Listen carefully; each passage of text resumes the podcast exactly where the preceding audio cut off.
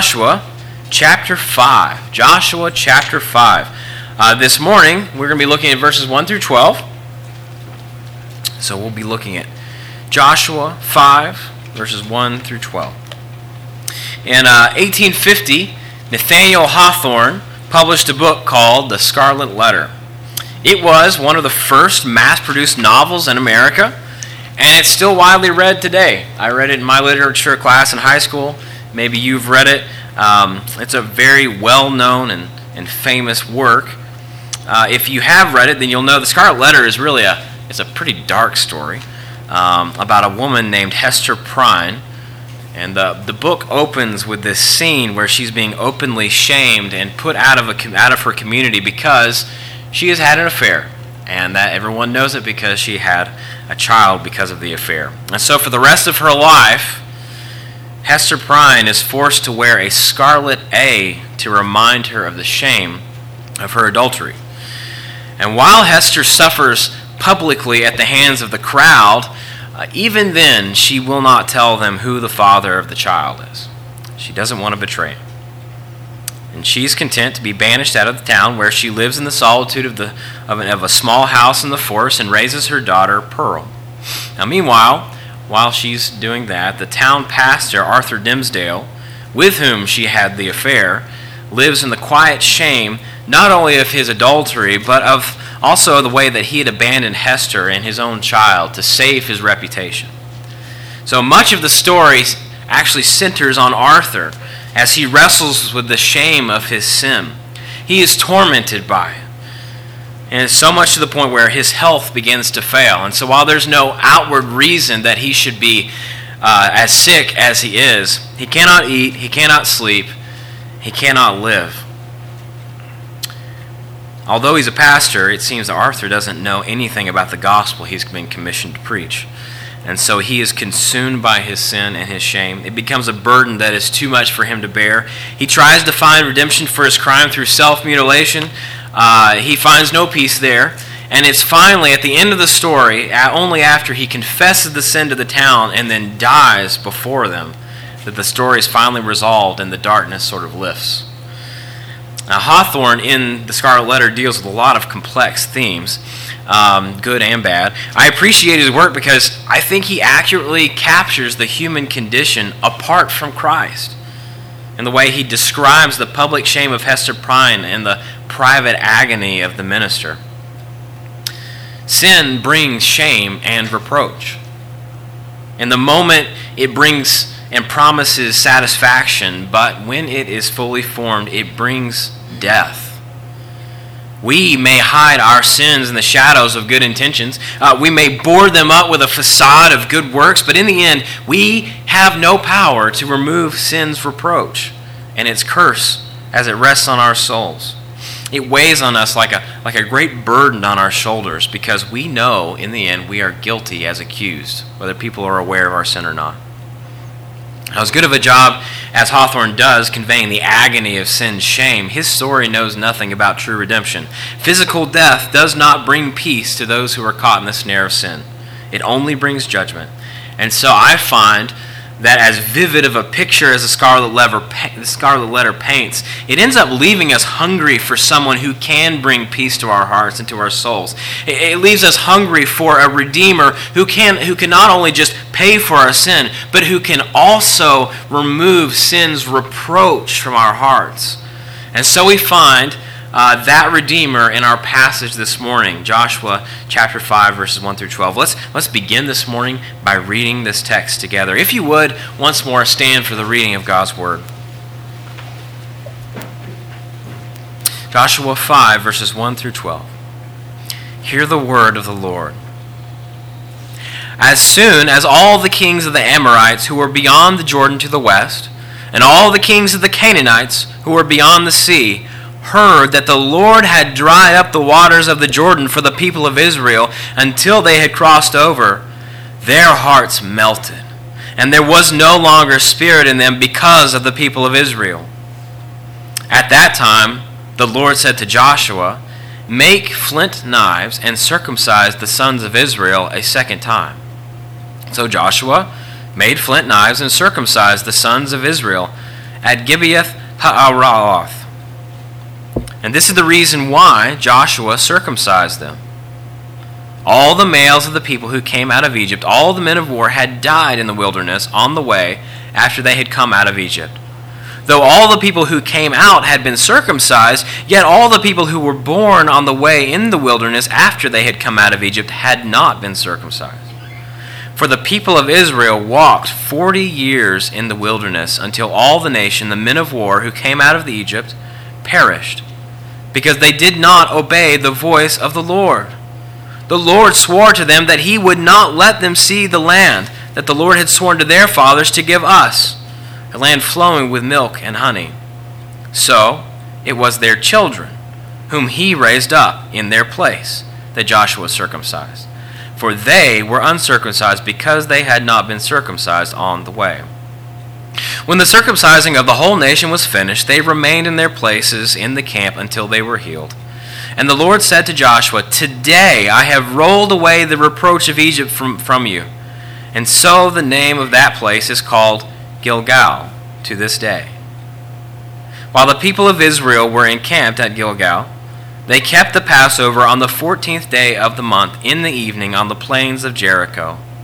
And the day after the Passover, on that very day, they ate of the produce of the land, unleavened cakes and parched grain. And the manna ceased the day after they ate of the produce of the land. And there was no longer manna for the people of Israel, but they ate of the fruit of the land of Canaan that year. Thank you. Please be seated. Well, since getting into the book of Joshua, we have seen several important doctrinal truths. We've seen that God is faithful, He always keeps His promises. We've also seen God's power to deliver His people through every circumstance. We have seen how God calls His people to be holy as He Himself is holy. And we've seen how God has shown His glory in the global work of His salvation. Well, this morning I want to draw your attention to another important doctrine of the book of Joshua and of the Bible. And that is, I want to draw your attention to see how Joshua teaches us to hope in the God who is able to deliver us from the shame of our sin through the power of his redemption. Now, they say that a picture is worth a thousand words, but pictures, you'll know, usually need a caption before we can understand why they're significant. Verse 9, I want to submit to you, is that caption. Uh, it explains the significance of this passage and why it matters.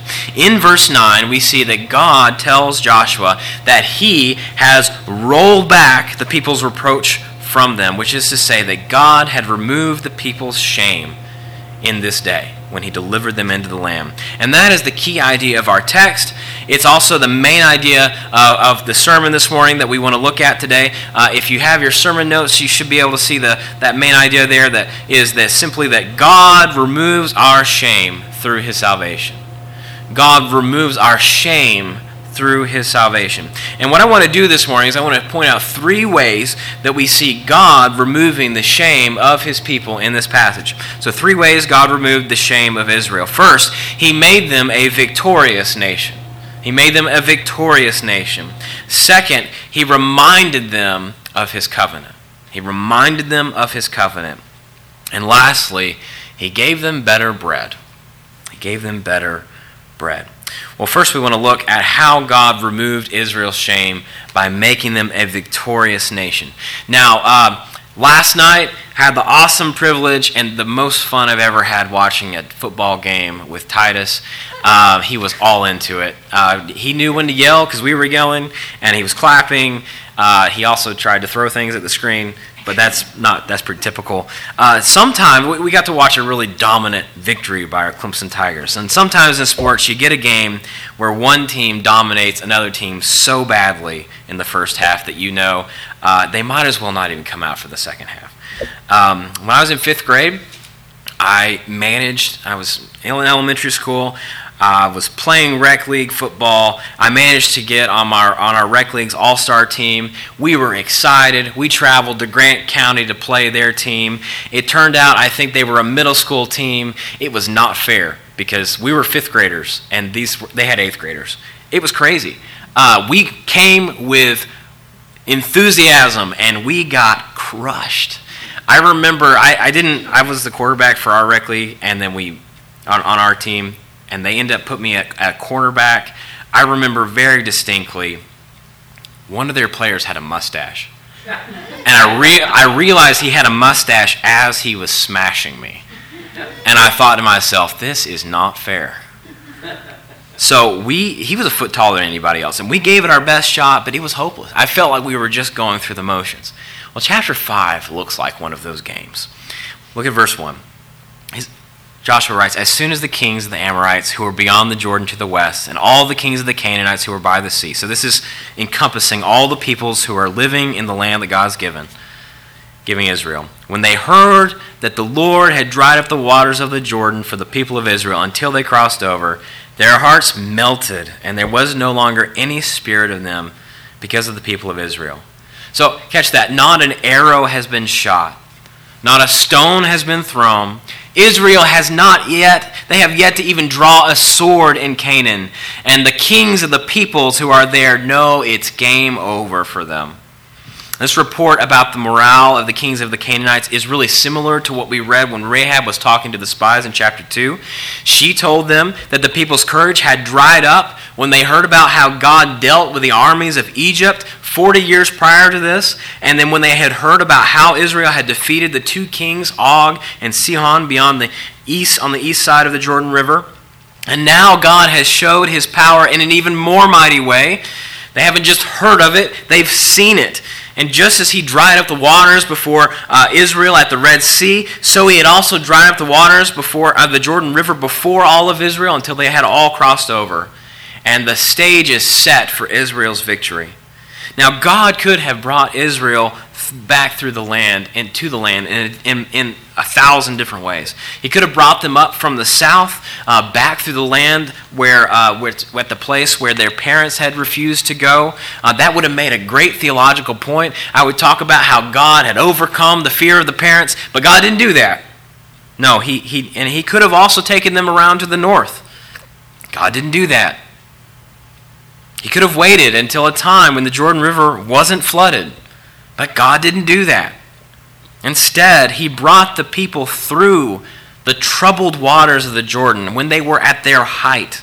And then He split those waters open as a sign to Israel and as a sign to the Canaanites to show them and to show the world that He is the living God and that He was with Israel and that He's going to drive out the enemies of His people out of the land of their inheritance without fail which is what we read in chapter 3, verse 10. God wasn't about to allow the rebellion of that first generation to distract from the radiance of his glory. And so he brought Israel into the land in a way that only he could do. When Israel went into Egypt, they weren't known as being fierce warriors. They were small, they were shepherds. And then when they left Egypt, they left as slaves who had been freed, but slavery was all that the people had known for almost four generations. When Israel crossed over the Jordan River, we shouldn't see them crossing over like legendary warriors like Spartans or Vikings. But they did come over as the people of God. And so, when the Canaanites saw how God brought them over, they were afraid not because they were afraid of Israel, but because they were afraid because they had seen the power of the living God who was with Israel. In the same way that God went before the people into the waters of the Jordan and split those waters open so that the people could enter Canaan on dry land, so God was also going to go before the people into their battles to fight against the Canaanites. So while the armies of Israel haven't even drawn their weapons out of their sheaths, the battle is already won because the power that's delivering the land into, the, into their hands wasn't theirs, it was the Lord's. And there are a couple of really important differences to the way the Israelites responded to this experience uh, versus the Canaanites and how they responded. Both of them, we need to see, came to a first hand knowledge of the power and the glory of God. Both the Canaanites and the nation of Israel saw the same display of God's unstoppable power. But whereas the Israelites learned to fear the Lord, the Canaanites became afraid of God and of his people. And we talked a little bit last week about what the difference between fearing God and being afraid of him as the Canaanites were is. Fearing God means that we come to regard God the way he ought to be regarded. Fearing the Lord means that we come to revere him, to love him, to obey him. God does not revel in making his creatures afraid of him like the Wizard of Oz. He made us to know him, to love him, and to experience him in, in reverence of his holiness and in the splendor of his glory, to fill our hearts with his joy.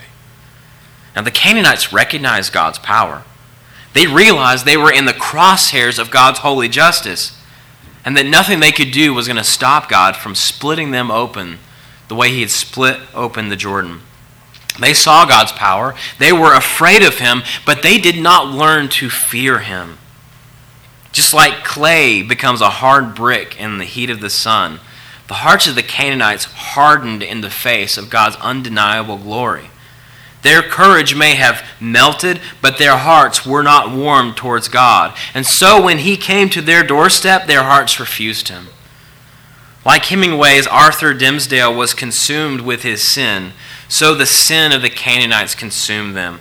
They felt its burden, they felt its shame, but they would not repent and they would not turn to God to seek his mercy the way we saw Rahab did. Just like the demons know and acknowledge God's holiness firsthand, they still refuse to submit to him. And so these Canaanites had come, though they had come to see the power of the God of all the earth, their hearts still remained hard. And so the rest of Joshua is going to tell us about how God's justice fell on them. Sin has that sort of effect on human hearts. It deadens our senses and blinds our eyes to see the seriousness of our sin. Though the works of God and His power are evident to us each and every day, unless God softens our cold, stony hearts and gives us a heart of flesh that fears Him, we will meet the same end as these Canaanites. The same clay that becomes hard in the light of the sun also becomes soft and moldable when it's refreshed in water. And God, in the same way, is able to make hearts like ours soft, living, because while He's a God who enforces justice, He's also merciful. And He treasures repentance, and He shows mercy and steadfast love to all who call on Him. The struggle against a hard heart is a struggle that we all face day in and day out because sin is still attractive to us. Because we are still in that danger of having hard hearts like the Canaanites, then we must daily rely on God to give us hearts that, that beat for Him and love Him and love to savor Him, hearts that fear Him and exalt Him. Now, maybe you're here this morning and your heart really, over the past week, has felt pretty numb to God. If that's you, Friend, it doesn't need to remain that way. This passage is for you because it shows us that God is the God who removes sin and who removes sin's shame and who gives men and women like you and me hearts that are soft toward Him. Now, there's a second thing we should notice about the way that the Canaanites responded to God God and how he brought Israel into the land. Notice how, in the middle of verse 1, we read that the Canaanites were afraid because of how the Lord had dried up the waters of the Jordan River so that the people could cross over the land. So they're afraid of the Lord. But then at the end of verse 1, we read that there was no longer any spirit in them because of the people of Israel. That's a shift. That's an interesting shift. that should catch our, our eyes. Why were the Canaanites afraid of God because they had seen his power? Were they afraid of God or were they afraid of Israel? That's when we end verse 1, we have to ask that question. Who are they really afraid of? Well, the answer is both, really. And that's a significant point made by the way this author has structured the verse. It helps us to see how God replaces his people's shame with his fame. The Canaanites weren't afraid of Israel because they were big and bad or because they had really real, any real power in and of themselves. Israel didn't split the river, God did. Israel didn't have the power to take the land of Canaan on their own, but they did have the Lord. The Lord had called them out of the shame of their slavery. He delivered them to a place of rest, a place where they would be His people and He would be their God, where they would live and flourish, and where they would live in, with, his, with His presence dwelling among them in the temple. When God called Israel to be His people, when, when He cut His covenant with them, He wove His glory and the fame of His name into the fabric of their nation in a special way. It was through Israel that God said he was going to bless the whole world. It was through Israel that God said he was going to make the glory of his name shine like the noonday sun into every dark corner of the world, so that the fame and the glory of the name of God would be exalted everywhere by everyone. When God called Abram, Abram was a pagan. He was living in a land that was named after his brother. He had no inheritance. He had nothing except for fear, barrenness, faithlessness, and sin. God did not choose Abram because God thought Abram had something he could use. God chose Abram to be an object of his grace and a blessing to the whole world because it pleased him and because it was through Abram's weakness that God said he was going to display his strength and power to save. It was through Abram's barrenness that God said he was going to make him the father of many nations. It was through Abram's poverty that he said he was going to fill the world with the blessings of heaven. And it was through the offspring of Abraham that he was going to secure a people for himself from every tribe and tongue and nation. When God unites himself to a people like he did Israel, he removes their shame and he replaces it with the fame of his glory. The Canaanites had seen the power of God, and they feared Israel as they did because they knew Israel had been set apart in a special way by God to represent his glory to the earth. In a much greater way, God has worked out victory for you and for me and for all who are united to God by faith in, in King Jesus. Jesus came to wage war on sin and death by taking our sin upon himself on the cross, he has taken our shame and he has put it on himself. He has borne that reproach on himself, and then he has replaced that with the glory of his victory. He rules and reigns now. His resurrection is a sign to us that one day we will live with him, that we will rule and reign with him, because his death has become our death, his life has become our life, and his glory has become our glory. Paul writes in Colossians 1, verses 21 and 23, he says, And you who were once alienated, that means foreign and hostile in mind to God, doing evil deeds, he has now reconciled in his body of flesh by his death in order to present you holy and blameless and above reproach, above shame before him. If indeed you continue in the faith, stable and steadfast not shifting from the hope of the gospel that you heard, which has been proclaimed in all creation under heaven, and of which I, Paul, became a minister. So the gospel of the Bible tells us how God has worked in his power, not just to save us from the consequences of our sin, not just to save us from hell, but it also tells us how in Christ God has removed sin and the stain of its shame by making us new in the likeness of Jesus. He has set us free from the reproach of our sin as he did the Israelites by making us victorious in him. So God removed Israel's shame by making them a victorious nation. He also made remove their shame by reminding them of his steadfast covenant. It is a good thing that the vic- that, that our victory over sin and the removal of our shame depends on God's power and not ours.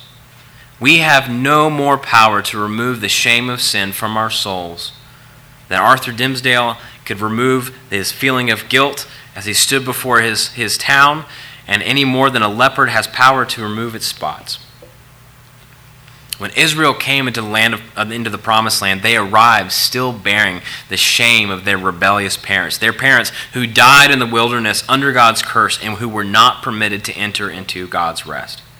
Now, the more I have read verses 2 through 7 this week, the more surprised I am that God even let Israel into the land.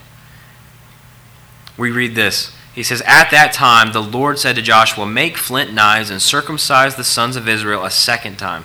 Now, it is not possible to circumcise a person more than once.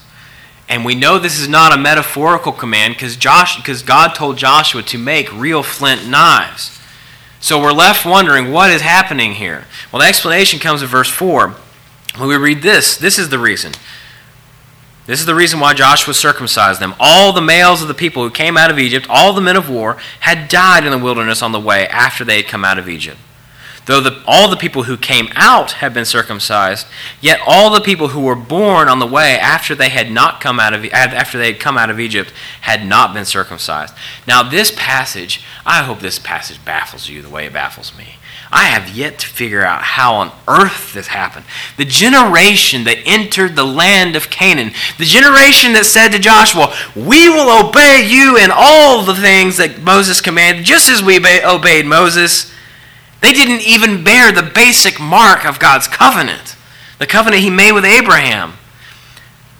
Once more, we're not given any explanation as to how this happened. And, and, we're left wondering how on earth did Moses let this one slip by, especially after God almost killed him in Exodus 3 because he didn't circumcise his sons? So, how does this work? It's not as if the seriousness of this circumcision could have been missed. I mean, this mark goes all the way back to their forefather, Abraham. It is the sign of the covenant. It marks him as one of his house. Every male in his house was to be circumcised. Every baby boy was to be circumcised on the eighth day after their birth, according to the law. And that the law even goes so far as to say that unless a person was circumcised, he, one, could not celebrate the Passover, and two, he could not come before God to sacrifice. It went so far as to say that a man who was uncircumcised was cursed and was himself cut off from the people and from the Lord. So this is a, this is a serious thing to learn that an entire generation of men had not been circumcised according to the law. And somehow they think they're going to get the land by obeying God's law. They don't haven't even started right. Circumcision is like a door. You, you have to go through it first before you can sit down at the Lord's table to enjoy the food of His promises. And yet here we are in Gilgal We're the second generation of men, and none of them have been circumcised. Now, that just confounds me. The book of Joshua, to my frustration, is not concerned about telling us why the people weren't already circumcised.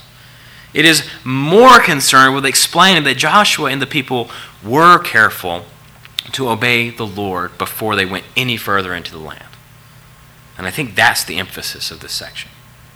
As our author explains that Joshua and the people carefully obeyed God's commands, he draws an important contrast between this generation and the generation of their parents. And this section has three important lessons for us to learn. First, the first lesson this passage teaches us is that you can bear all of the outward marks of righteousness and still not be right with God. You can have the mark of the covenant promise, and yet your heart can be far from God. Israel actually wasn't the only nation that practiced the rite of circumcision. They were unique because of why they practiced it. It was something that God had commanded to mark them as a special people. The generation that came out of Egypt had the marks of circumcision on their bodies. We, we read that here um, where, where we're told that all the generation that came out of Egypt had it. But we saw that even though they had that mark, when their faith was tested, as they were getting ready to enter the land, they caved because they feared the people who lived in the land more than they feared God. And so they showed that though they had the physical marker of faith, they did not really have faith. They had superficial faith. They did not obey the Lord. And while that men, while the men of that generation were circumcised in the flesh, we see that their hearts were not.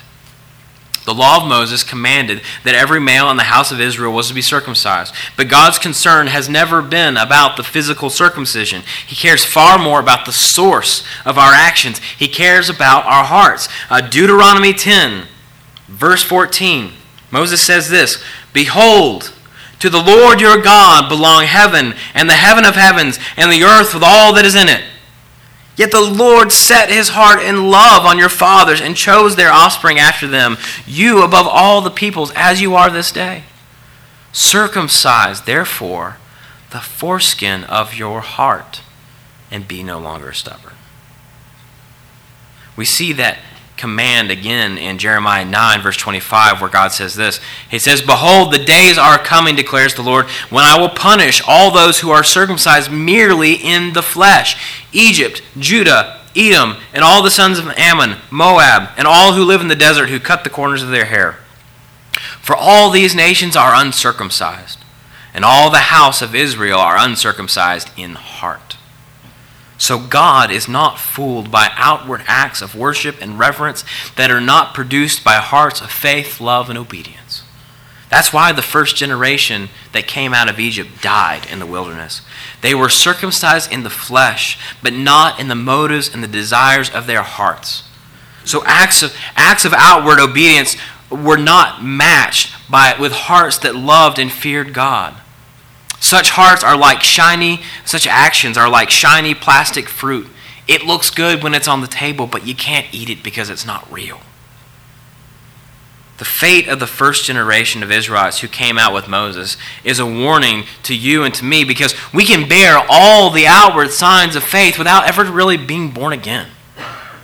Do not place your faith or your hope in the fact that you, you were baptized or in the fact that you take the Lord's Supper do not hope for heaven because your name is in the church directory.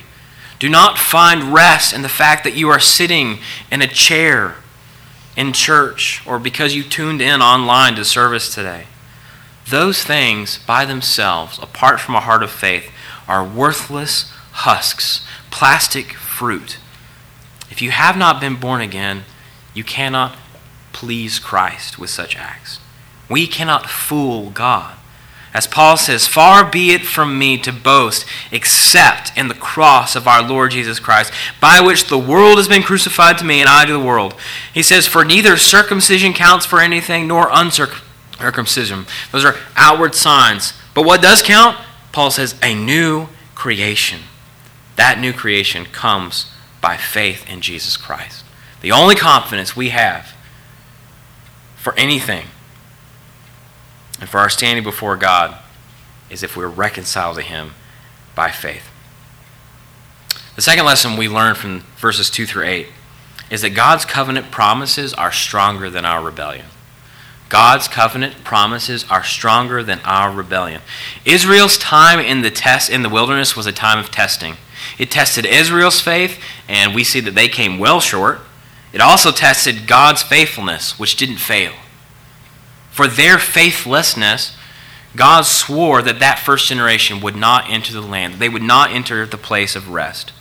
That point is made very clearly uh, by our author here in, in the first part of verse 6.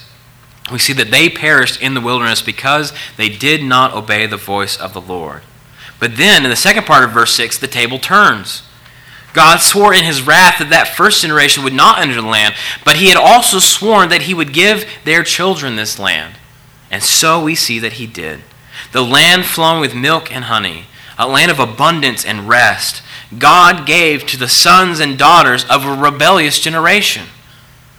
Though an individual may cut themselves off from the promise of God's blessing by their own unbelief and rebellion, God's purposes are still stronger. He always sees his promises through to the end. And so, though that first generation, which bore the outward marks of the covenant on their bodies, they, though they were cursed to wander in the wilderness and die because of their unfaithfulness, their children still received God's blessing of faith. I'm inclined to understand that the reason the second generation, this is, this is me just trying to read into the passage, but the reason I think the second generation probably wasn't circumcised is just simply because of the faithlessness of their own parents. But clearly, we see that that did not stop God from claiming their sons and their daughters as his own. So it stands that you and I are not the sum of the sins of our parents. It's a little awkward when your parents are sitting over here. Now, some of you know this firsthand because you didn't grow up in a house that taught you the gospel. And yet, here you are. Here you are. You need to marvel at that. God worked in your life. Your circumstances would have dictated that you wouldn't be sitting here. And yet, God showed you that you needed to be rescued from your sin. He reached into the darkness and He rescued you and He made you one of His own. And you are a testimony to the fact that faithfulness and faithlessness and sin are not enough to derail the sovereign will of God. There are many aspects of our lives over which we have no control. You did not choose your parents. You did not choose where you would be born. You did not choose your, gen- your gender. You did not choose your own name. Some of you may have had a pretty easy life. Some of you may have struggled against challenge after challenge. And we may all wish that our circumstances would have been different or could be different. But the gospel teaches us that we must learn to be content in the knowledge that God has ordered all things for the salvation of his people and that he has worked out your life to this point to bring you to a place where you are sitting among other believers and you are reading his sovereign word and you are reading about the, the God who removes shame and who rescues from sin. And that is not something to bat an eye at. Let us marvel at the God who is greater than our circumstances, who has worked and willed to use the circumstances that were appointed to you to give you salvation, and who is with you to the end as the great keeper of your soul.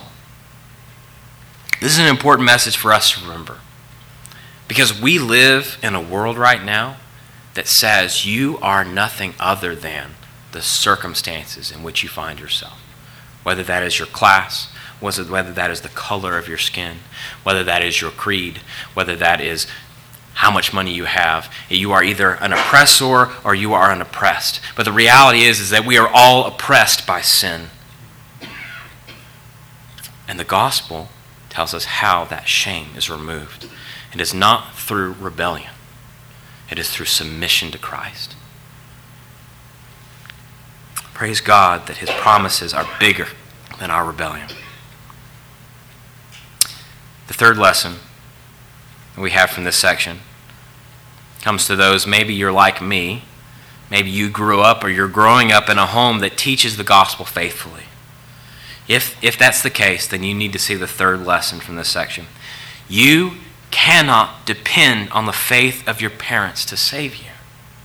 Your faith must be your own. Even while this passage tells us about the unbelief of that first generation, it does not in any way excuse the second generation from following God's commands. They could not expect to have received God's blessing if they took on their parents' example of unbelief. They still needed to be circumcised. They still needed to cling to God's law. Just because God had brought them into the land and not their parents didn't mean that they could just coast through this. They were going to have to fight for faith. They were called to faith, and so they were going to have to obey God themselves. Following Christ as his disciple is the only path to true happiness and joy, but it is not an easy thing. It can be painful. Circumcision is a painful thing, whether it's physical, like the Israelites in our passage, or whether it's the sort of circumcision of the heart that involves putting off fleshly desires and taking up the cross that Christ calls his disciples to bear. But the pain that comes with obedience to God is a small thing to bear, considering the eternal weight of glory that Christ has secured for his people when he himself went to suffer on the cross. Christ's call to his disciples is a call that we must each answer individually. We must answer the call, painful though it might be. As the author of Hebrews calls us to consider how Jesus himself suffered outside the gates in order to sanctify, to make holy the people through his own blood. He says, Therefore, let us go to him outside the camp and bear the reproach he endured. For here we have no lasting city, but we seek the city that is to come. And through him, then, let us continually offer up a sacrifice of praise to God. That is the fruit of lips that acknowledge his name. It is interesting to me that God would tell Joshua after, after the camp had submitted to God and taken on the mark of the covenant that he had first made with, with them and with their fathers, that immediately after this he told Joshua, Today I have rolled away the reproach of Egypt from you. I have removed your shame, he tells Joshua. It's hard to say exactly what Joshua, what God mean, means when he says, he talks about this reproach of Egypt. Uh, scholars debate about it. Joshua doesn't define what that is for us, but I think we can get an idea here uh, from, from, from the significance of what has just happened. When Israel first left Egypt, things started out great. They had been freed from slavery. They, they, they were delivered from Pharaoh's army in a way that was undeniably God's power. They received God's holy law. They were on their way to the promised land. But then everything fell and came to a crashing stop when Israel refused to go in the land because they were afraid. And then they said to themselves, let's go back to slavery. Forget this. I just want to live. I'll take onions over, over this. Their bodies may have been on the doorstep of God's land, the land of God's rest, but their hearts were elsewhere. And on that day, reproach came on that people. Because though God had rescued them from Egypt, the whole world looked and said, Well, I guess God can't bring his people into the land. So on this day, God tells Joshua that when, their chil- when the children, when the children of those rebels took on the sign of God's covenant and they acted out of faith that God was their own, God rolled the reproach of Egypt away from them. And the world saw that even the faithlessness of a generation cannot stop his sovereign will. The faithless wandering in the wilderness was forgotten, it was rolled away, and the people were ready to receive the blessings of faith. So God removed the shame of the people by making them a victorious nation. He removed their shame uh, by restoring the covenant and the mark of the covenant to them. And the final way we see that God, get, God um, removed the shame is that He gave the people a better bread. He gave the people a better bread. Um, there's a major change that happens here in verses 10 through 12. And you'll notice here, God stops sending the manna to the people. There are three details you need to be aware of about here. First, in this section, we see that the people keep the Passover for the first time since they've been in the land. This is a major milestone. The, past, the first Passover was observed in Egypt about 40 years prior to this. And now, the Passover is being enjoyed in the promised land. This is a big day because it's no longer as if the people are celebrating what God had done in Egypt in the hope of what they'd be able to receive when they finally got God's inheritance. Now they're actually receiving it. Second detail you need to notice in verse 11, we see that the day after the Passover, on that very day, we read, the people ate of the produce of the land. They ate unleavened bread and roasted grain. These are the first fruits of what God was giving them, and the timing couldn't be more perfect. Third detail to notice in verse 12, we see that the manna which God had provided for the people up to this day without fail, while they were in the wilderness, ceased. That people no longer ate manna from heaven, they ate of the fruit of the land of Canaan. A new era has arrived in Israel's history. Their wandering in the wilderness is officially done. Now, I don't always handle change very well. You can ask Ellie about that. It doesn't always go over well. The manna that fell in the wilderness was such an amazing thing. And now the people are in the land and we read that it's not coming anymore. We got to say to ourselves, well, is the inheritance really any better? I mean, who hasn't dreamed about eating manna the way Israel did in the wilderness? People in Jesus' day who lived in Israel certainly did. They actually demanded that Jesus give them mo- uh, manna the way that Moses did. But what did Jesus say to them? He says, It was not Moses who gave you the bread from heaven, but my Father gives you the true bread from heaven. For the bread of God is he who comes down from heaven and gives life to the world. I am the bread of life. Whoever comes to me shall not hunger, and whoever believes in me shall never thirst. So the point is this the manna was never intended to be permanent. And while it's right to marvel at the way God provided so miraculously in the wilderness, now Israel is enjoying the real fruits of inheritance. For an entire year, they ate food that they did not work for. Not a grape passed between their lips that the people did not receive from the kind hand of God. Their bread may not have fallen from heaven, but each day it was given to them as a gift. There really was nothing less miraculous about the food they ate after the Passover than the food they ate when they were in the wilderness because the source of the food was always God. I want to close this morning with two applications. First, remember to have a heart of gratefulness. Remember to have a heart of gratefulness. John 3 tells us that a person cannot receive even one thing that is not given to him from God. James likewise tells us that every good and perfect thing comes from above. And since we know that God works all things for our good and for the purpose of exalting King Jesus, there is not one thing in our lives that we can label, that we cannot label, given by your loving Father through the precious blood of His Son. Each bite of food comes the tag that says purchased by Jesus for you. Trying to think of a th- I, my mind would blow up if I tried to. Everything you receive is a gift from God. Everything. Good or bad in the moment when it feels bad and harmful. God works that for your good. So it's a gift. And He's working and shaping, molding us sometimes in a painful way, but in a true way to take on the image of His Son, to take on the life of the true bread of heaven. So each of us must strive to have a heart of gratefulness.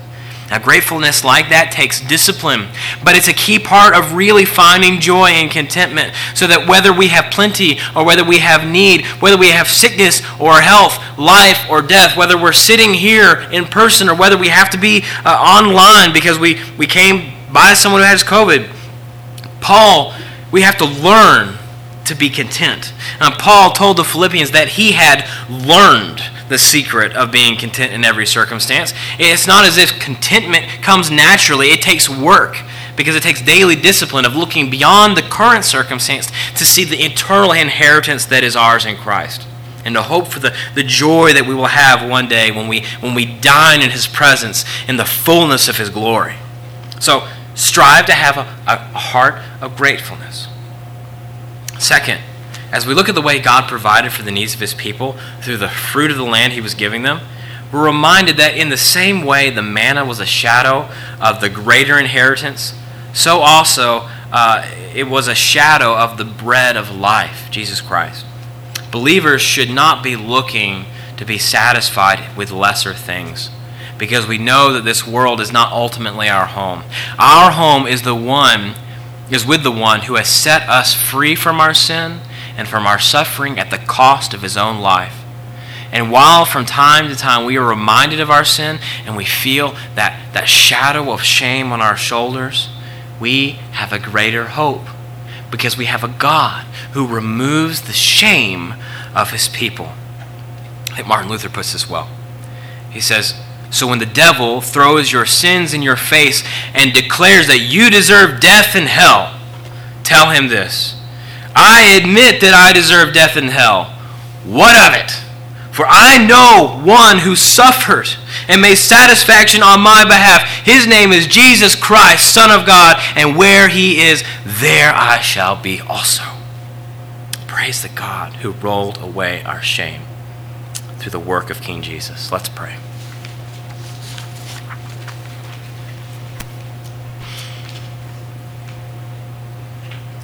Oh, great God of God uh, of the highest heaven. We are lowly sinners. And yet you are the God who rescues. You are the God who removes shame. We stand in awe of you. Oh, we recognize that day in and day out. We have to live by faith. Because all around us we look at, at, at a world that's been touched by sin and suffering and it's hard to look at that and all the time rejoice in an inheritance that's coming and that we taste now, but that we long for. So, Father, as we see your faithfulness in Joshua 5, as we've seen that this morning, I pray that you would give us an enduring satisfaction, a, a, a light in our souls that chases away the darkness of our shame.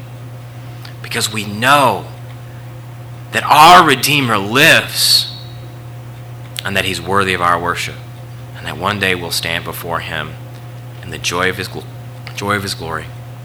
So even now, Lord, by your Spirit, apply that happiness and that joy to our hearts so that we would walk in faithfulness. We love you. In Jesus' name I pray. Amen.